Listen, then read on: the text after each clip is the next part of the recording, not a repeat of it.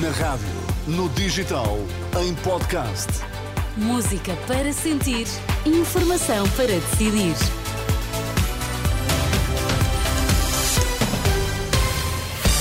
Contamos-lhe que notícias marcam esta manhã de quarta-feira, são 9 horas. Sérgio Costa, o que é que temos que saber? Professor é a palavra do ano de 2023. Há um hospital onde a espera nas urgências supera as 24 horas.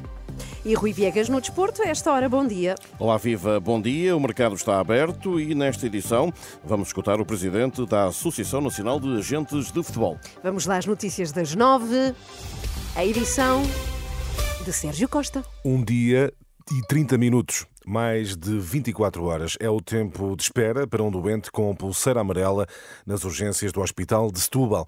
De acordo com o portal do Serviço Nacional de Saúde, este é o hospital com um tempo de espera mais elevado, supera as 24 horas. Já no Hospital Beatriz Ângelo, em Loures, a espera para doentes urgentes pode chegar às 18 horas.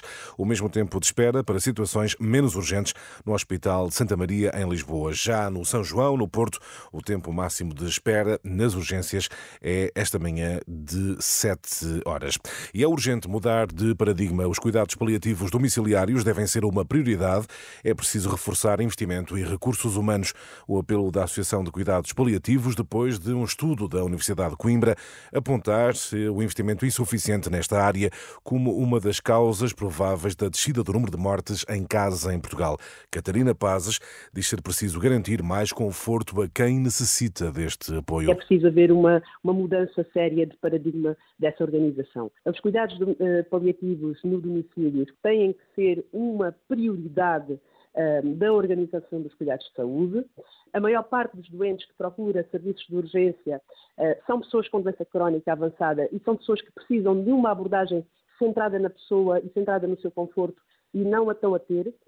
Catarina Pazes, presidente da Associação Portuguesa de Cuidados Paliativos. Um estudo da Universidade de Coimbra conclui que, em contraciclo com a maioria, Portugal é um dos países onde se morre menos em casa. A investigação explica a tendência com um investimento insuficiente nos cuidados paliativos domiciliários e com o aumento do número de mortes em meio eh, hospitalar. Professor, é a palavra do ano de 2023, depois de guerra, em 2022.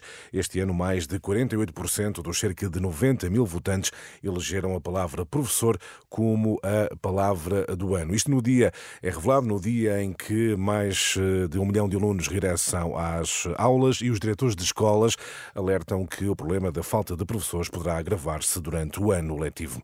Greves na administração pública dispararam mais de 170% entre janeiro e novembro do ano passado, na comparação com o igual período em 2022.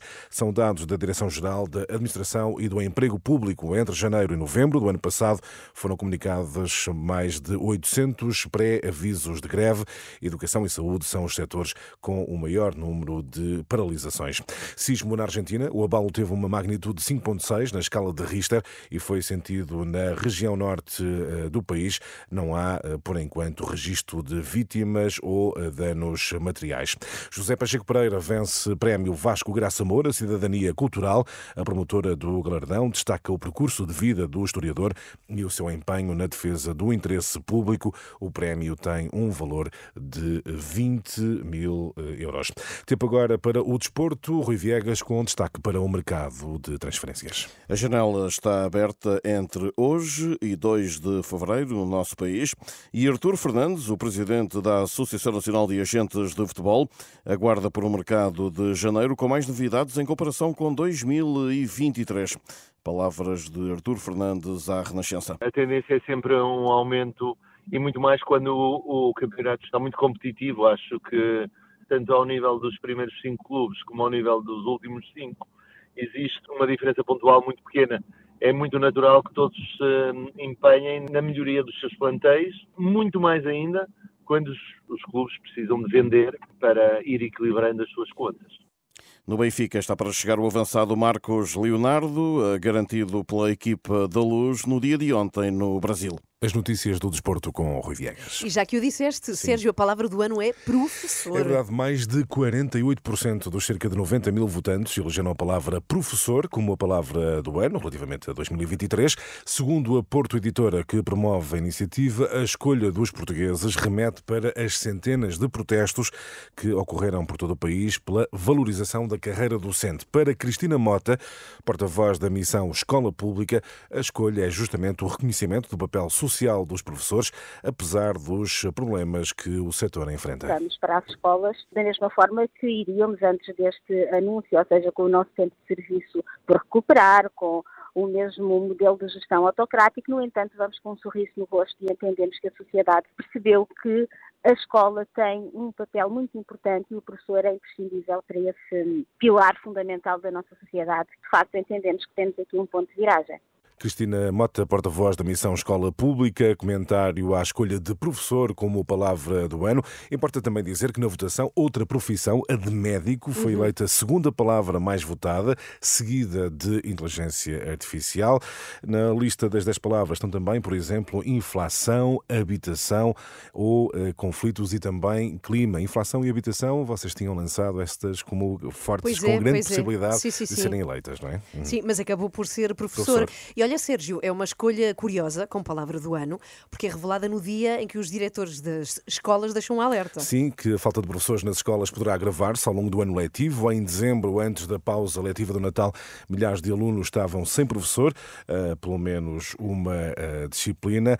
Um problema que dificilmente se conseguirá resolver. Alerta Filinto Lima, neste que é o dia em que um milhão de alunos regressam às aulas. A situação poderá agravar porque em dezembro centenas de professores jubilaram.